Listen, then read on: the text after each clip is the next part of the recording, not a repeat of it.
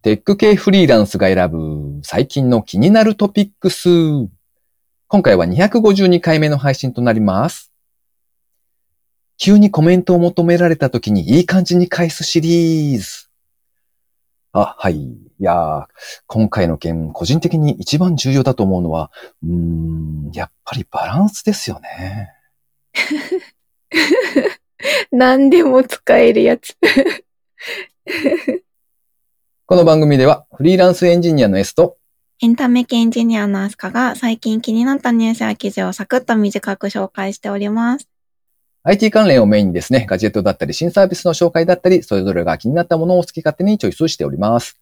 今回も記事を3つ紹介していきたいと思います。ご意見ご感想などありましたら、ハッシュタグ、カタカナでテクフリーでツイートいただけたらありがたいです。では、記事1つ目ですね。LINE レシート。食品や日用品の価格比較ができる新機能、ショッピングサポートの先行提供を開始。こちらは LINE 株式会社からのプレスリリースですね。LINE 株式会社はレシート管理サービス LINE レシートにおきまして、スーパーやドラッグストア等で価格比較できる新機能、ショッピングサポートの先行提供を開始すると発表しました。この LINE レシートっていうやつはですね、レシートを撮影するだけで自動で支出の管理と購入履歴の記録ができるというレシートの管理サービスだそうです。2022年の11月末の時点でですね、累計の登録者数が300万人を超えておりまして、累計の登録レシート数2.4億枚を突破とのことです。うんで、今回新たに加わりましたショッピングサポートの主な機能としましては、レシートを登録した後に近くの店舗で他のユーザーから同じ商品のレシート登録がされていた場合は、店舗ごとの商品価格を表示。購入商品が最安値だったかどうかが確認することができると。それから、全国から集まった価格情報を基準に商品の平均単価を1ヶ月から最大3ヶ月の推移で確認ができると。そして、過去90日以内に3枚以上レシート登録した店舗に関しましては、よく行くお店として登録されまして、このお店で購入した商品の近隣店舗との価格比較が可能になるそうです。うんというなんかレシートを管理するアプリが、アプリというかまあ LINE のアプリがあったそうで、そちらに機能が追加されましたよというお知らせですね。これ比較してくれるのいいですね。うん勝手に比較してくれるっていうのが。なんかでもあれじゃないですか。レシートを取ってから判明するから、はぁ、高かったじゃんみたいな。ショックが大きいのかもしれません。まあまあでもあれか。基本的にあの、うんスーパーとかドラッグストアみたいなお店だけみたいなので、まあそこまでね、あうんうんの、大きな差が出ないのかなという気はしますけどね。そうですね。その日安いところみたいなのは、あの、後の祭り感がうんあるんですけど、うん。うん。近所のうん。お安めな、あなんか全体的に安いお店みたいな。自分の普段行ってるとこより、あの全体的にや安いお店みたいなのが見つかるかもしれないなと思って。うんうんうん。うん。で、自分のところに、あ、なんか今、広告とか、まあ、広告を見るアプリとかも専用であったりしますけど、はいはい。自分からこう情報を取りに行かないと、こう昔みたいに、こう新聞の広告で。見るみたいなことが、あんまうちはですけど、あんまりなくなってしまったので、うんうんなので、こうレシート登録するだけで自動的にお知らせしてくれるっていうのはとってもありがたいですね。うん。うん。確かにそうですね。うん。まあ、日常のお買い物がより便利にお安くできるみたいなう感じんで。すかね。そうですね。なんかまさに集合値というか、うん他の人の情報で、ね、共有することでいい、何かいいことがあるかも。ちょっと使ってみないとわかんない感じしますね、すねこれは。うん、やってみたいです。はーい。では、二つ目の記事ですね。あすかさんお願いします。はーい。仮想の宇宙旅行で脳波が整うデジタルヒーリング体験。フォーブスジャパンさんの記事からご紹介します。約30分間、暗闇で瞑想と脳波の状態に応じた、なんか幻想的な空間の演出の体験っていうのができるデジタルヒーリング体験っていうのが、えっと、東京都の KDDI のコンセプトショップで開催されるそうです。名前が銀座456整う宇宙ラウンジというやつらしいです。で、なんかこう、場所が、えっと、うん。地面、床と、あと周囲3面が、えっと、全体的にディスプレイみたいな感じ。いや、ディスプレイか映し出してるのかわかんないんですけど、うんうんうんえっ、と、全面に映像が表示されるようになっていて、そういう、こう、ちょっと没入できるような空間。うんその中で、えっと、座って気持ちを沈める瞑想タイムっていうのと、うんもしくはなんか自由に歩きながらリラックスできる休憩タイムっていうので気持ちを整えることができるそうです。うん。で、これちょっと面白いのが、この整うっていう状態をどうやってわかるのかっていうことなんですけど、うんうん。これがニューロテック企業さんの B スタイルさんっていうところがうん。イヤホン型脳波計っていうのを出していて、うん。でそれを使って整う状態を計測できるそうです。計測した整う状態が100点満点の数字で表示されるそうで、整うスコアっていう数字で見ることができるのと、あと光の演出でも確認ができるとのことですよ。おー何気に瞑想とかマインドフルネスとかやったことありますか ?S さんは。瞑想はなんか、なんとなく適当にしかやったことがないですね。うーん。それは自分で、それとも誰か教えてくれるねあいやあ、えっ、と、瞑想を教わったことはなさそうな気がしますね。うんうんうん。私もマインドフルネスのなんか本か何かを見て、やってみたことあるんですけど、しばらく真剣に。うん はい。あ、そんな、うちでですけどね。はいはいはい。でも本、なんか文字で読んでもうんよくわかんないというか、うん これできてんのかなみたいな。ここれでいいのかなみたいな、うん、感じがすごくするんですけど、うんうんこういうふうにね、実際に何かで測って、できてますよ、できてませんよって言ってくれるのはすごくいいなと。うん。で、これ、あの、自分のスコアが出るだけじゃなくって、うんあの、ちゃんと比較対象が用意されているらしくて、あの、前奏、前の僧侶の方、あはいはいはいもうプロですね。プロ プロの、瞑想のプロですね。大会みたいな。はい。その前奏の方だったり、あとはい最近はあのサウナ、サウナを整うっていうじゃないですか。そうですね。なので、はい、サウナインフルエンサーの方とか、そのはい12人の、あの、整ったお手本を、あの、提供してくださる方。の脳波と比較して差分を可視化してくれると。なので、それに近づけるようにするっていう、あの、アプローチをここではしてるようで、それ結構いいなって思いました。お手本に近づけるっていうのはね、やりやすいですよね。うん。そうですね。えーなんかタイトル的にあの、ほら、サウナ好きな人が間違えて集まってきそうな感じなんですけど。まあ間違ってというかね、目的は多分一緒なので。うんまあ、でもその、うサウナの、この有名な方なのかわかんないですけど、その方うがんうん。ベンチマークとしてめっちゃ、そうですね。いらっしゃるのならなんか十分良さそうですよね。うんうん。なんかこのあの、B スタイルさんっていう名前が出てきたんですけど、う最近、あ、の、ちょうどポッドキャスト番組を聞いてるんですよ。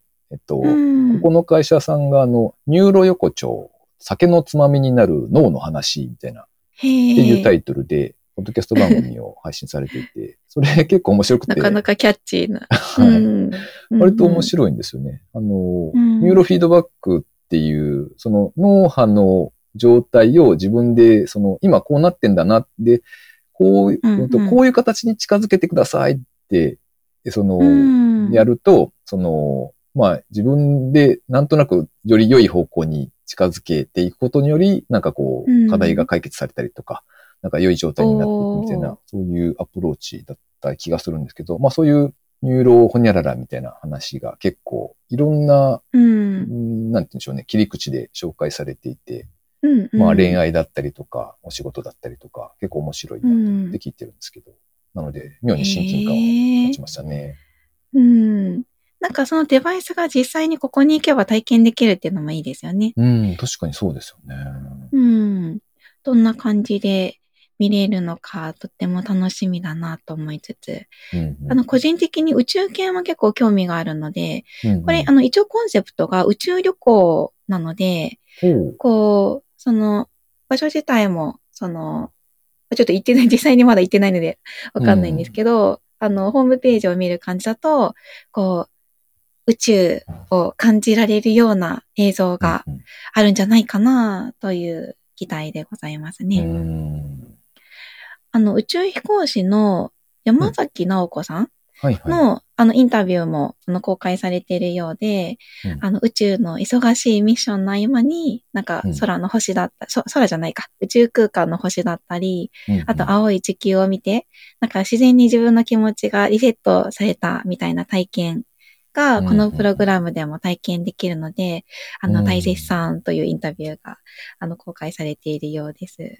ほちょっと宇宙のリラックス体験、これすごいやってみたいなうん、と思って。確かにそうですね。ますうん。うん、数値化されるというあたりがとても、うん。なんか、やってみたくなる感じですね。うん、そうですね。えっと、期間が12月5日から2023年3月31日までという期間限定なんですね。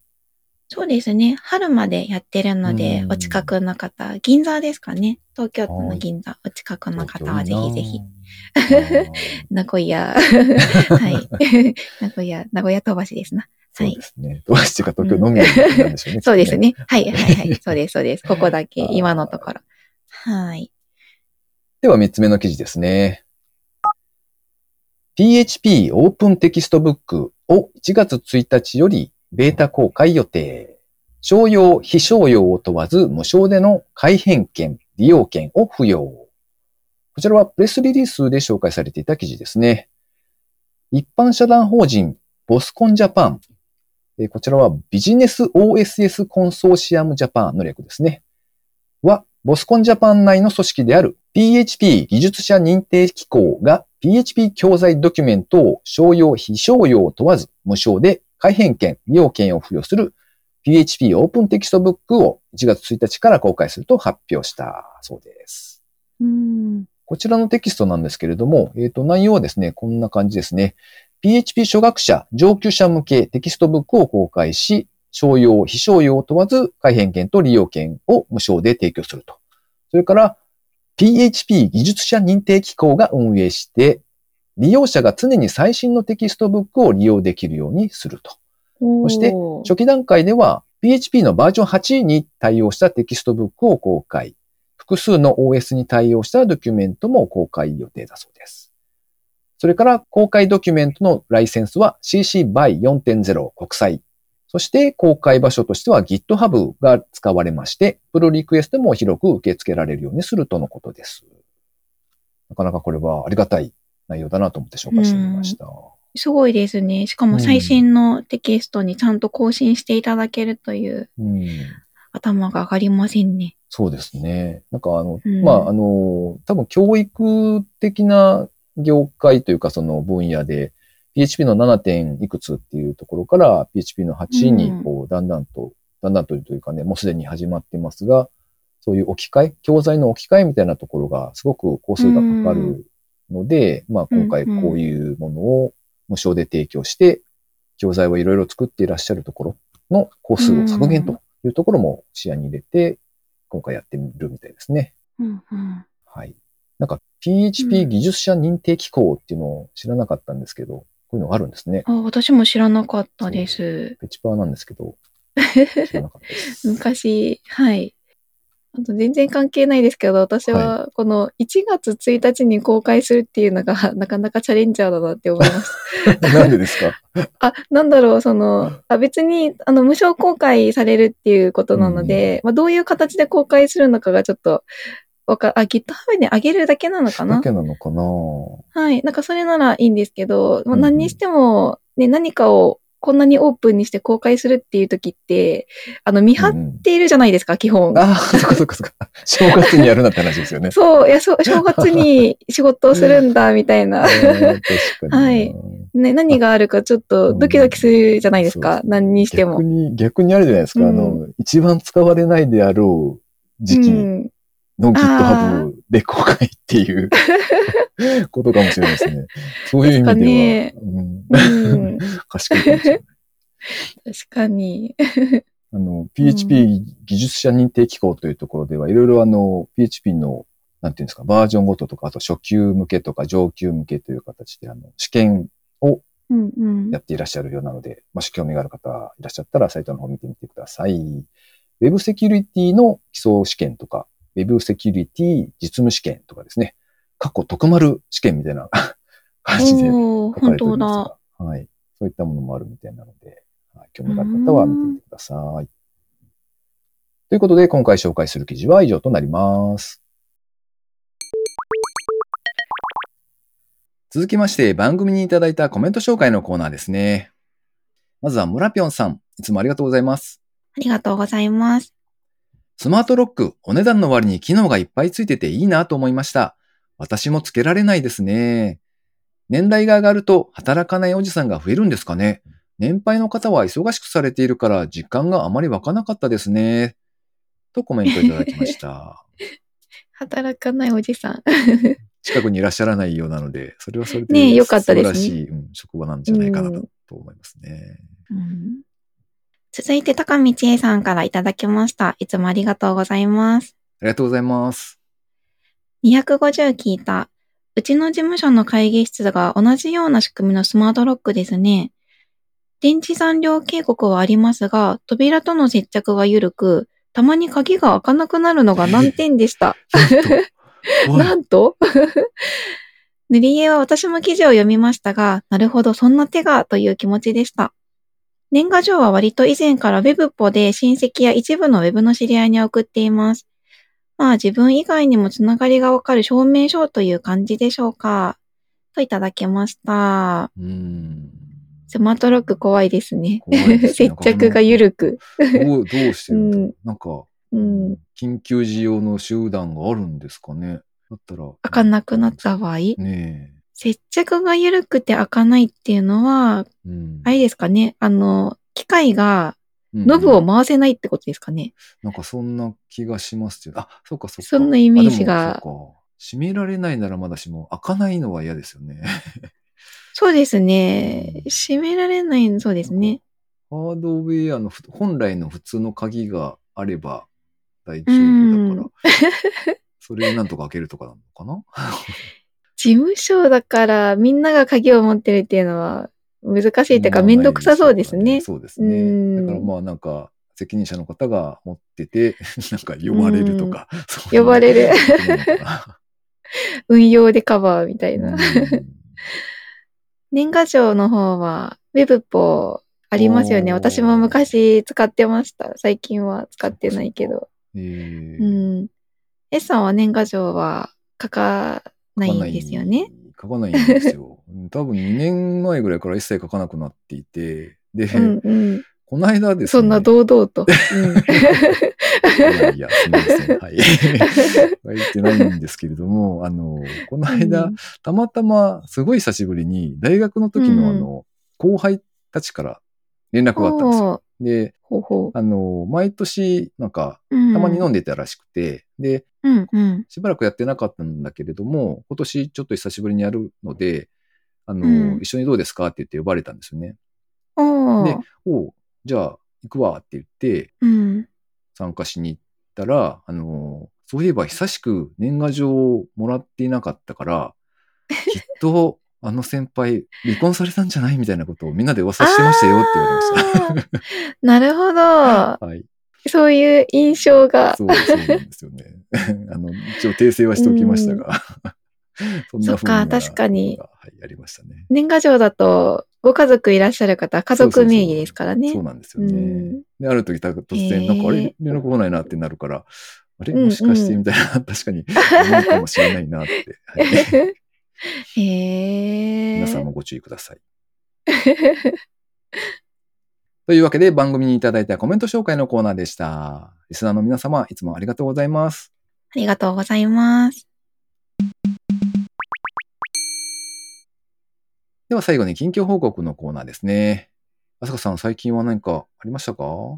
最近はちょっと遊びに行っちゃいました。お、相模湖にはい、プレジャーフォレストっていう、なんかちょっとした遊園地があるんですけど、はい。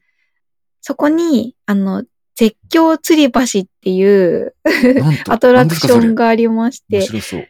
はい。そう、なんかもともとこのプレジャーフォレストっていう場所自体が、なんかあうん。の相模湖のその周りに山がいっぱいあるんですけど、あのはい。山のてっぺんにあるところでして、で、そ、の、てっぺんのさらに一番高いところに、この アトラクションがあるんですけど、あの、はいマッスルモンスターっていう、あの、テレビ番組でよくお正月にやってるサスケってあるじゃないですか。サスケ。はいはいはい。なんとなくわかります。はい。うん。あれっぽい感じの、えっと、アスレチック、マッスルモンスターっていうのがあるんですけど、はいあれにくっついて、えっと、絶叫吊り橋っていうのがありまして、はい。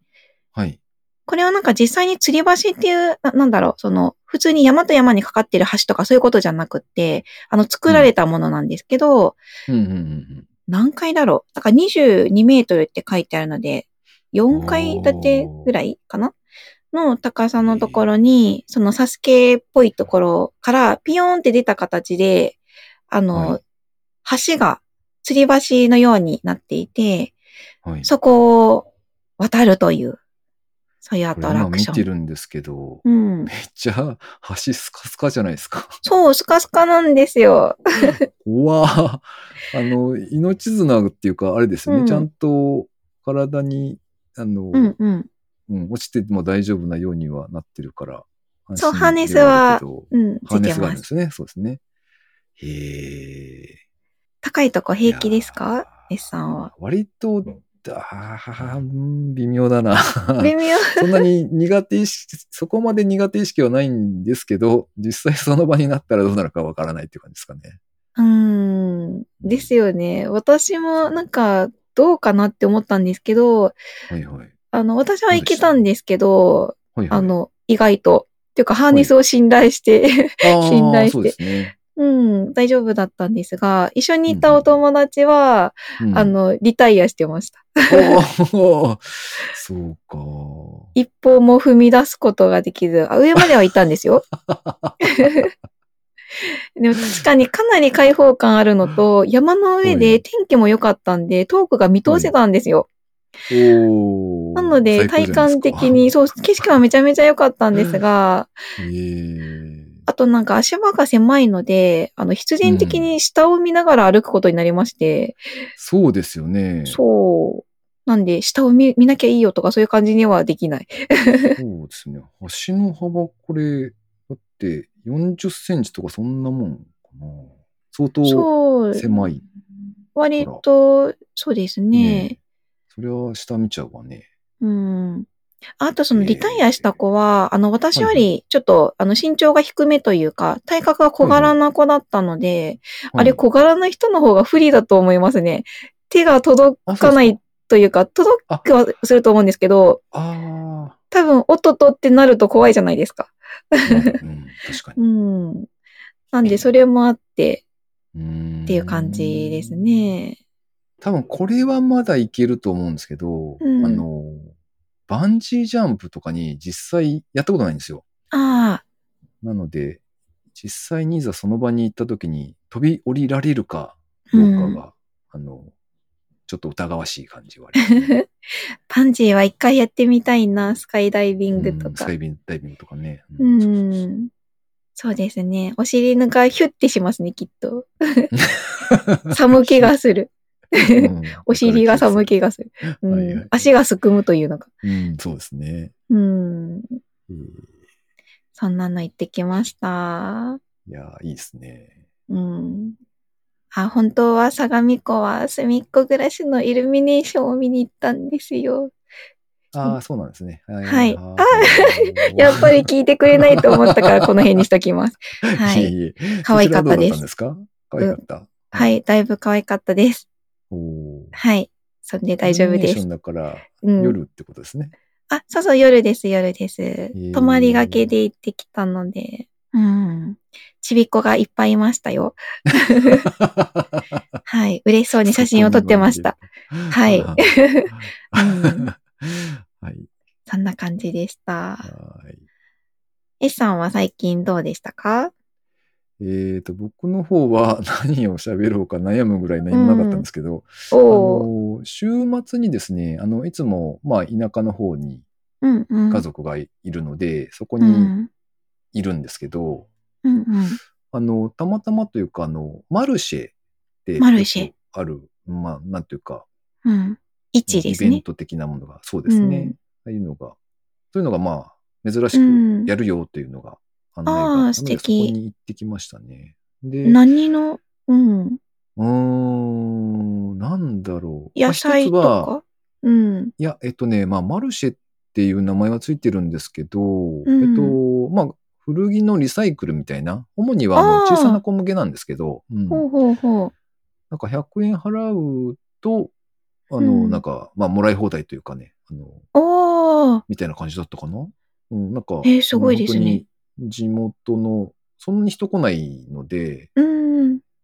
うん、こう、こじんまりとした感じですね。で、うんあとは、うんあの、しめ縄を作る体験。おー。しめ縄、季節柄。うん。そうそうそう。あれを自分で縄編んで、で、なんかう、んちょっと飾りとかもつけてみたいな、そんな体験ができるみたいなのとか、しめ縄はやってきたんですかやらなかったです。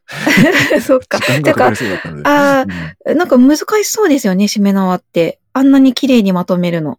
ああ、まあそうですね。でも多分なんですけど、地元の人たち大体縄はあはい。編めるというかね、お多分やおっ。てるんですよ。あ、日常的にやっそうそうそうてるんですね。まあ日常的にじゃないと思うんですけど、うんななんか多少小学校で心得が。あーそうそういうことですかそうそうそうとは思。います。へえ。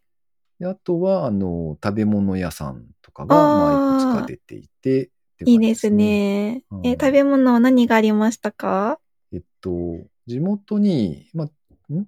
ちょっと前というか何年か前に、あの、うんうん移住をされた、そのシェフの方がいて、で、シェフ？まあ、カレー屋さんをやってるんですよね。はいはい。おー、カレー。うん、美味しそう。そう、プロのシェフの方が、なんか関東の方だったと思うんですけど、そちらから移住されてきたうん、うごん。夫婦とお子様がいらっしゃって、うん。で、カレー屋さんを地元でやっていて、でそこがまあ、出店をされていて、うんと本当に、なんていうか、本格的というか、うんうん、インドカレーじゃないんですよね、多分。アジアンな感じうんのカー、レーが4種類あって、うんでまあ、それを。を少しずつ試して食べたみたいな感じですかね。おー。美味しかったですね。わあ、いいですね。うん。カレーの付け合わせ？みたいなものがか、なんかちょっと変わった感じのがあって、そそれがすごい美味しかったですね。うん。うん。まあそんなちょっと変わったイベントに久々に行ってきたかなっていう感じですね。なるほど。はマルシェいいですね。なんかパンマルシェしか最近思い浮かばない。けどいうん。いろいろあるのいいですね。服ありがたいですよね。特に子供の服すぐ大きくなっちゃうんで。そうですよね。そうそう。うんうちの子供が小さい頃にはあんまりこういうのなかったので、あいいなと思って見てましたけど。うんうん。なとこですかね。そんなとこですかね。はーい。この番組へのご意見、ご感想などを絶賛募集中です。ツイッターにて、ハッシュタグ、カタカナでテクフリーをつけてつぶやいていただくか、ショーノートのリンクからですね、投稿フォームにてメッセージをお送りいただけたらありがたいです。スマホ用にポッドキャスト専用の無料アプリがありますので、そちらで登録とか購読とか、もしくはフォローとかのボタンをポチッとしておいてやっていただけますと、毎回自動的に配信されるようになって便利です。あつかさん、クリスマスプレゼントは何買ってもらうんですか？クリスマスプレゼントですか？クリスマスプレゼントは何がいいですかね？食べてなくなるものがいいですかね 美味しいもの。年末も食いしん坊っていうことですね。そうですね。はい。もう否定しない。はい。風邪ひかないように元気でお過ごしくださいということで、はい。今週も最後までお聞きいただきありがとうございました。ありがとうございました。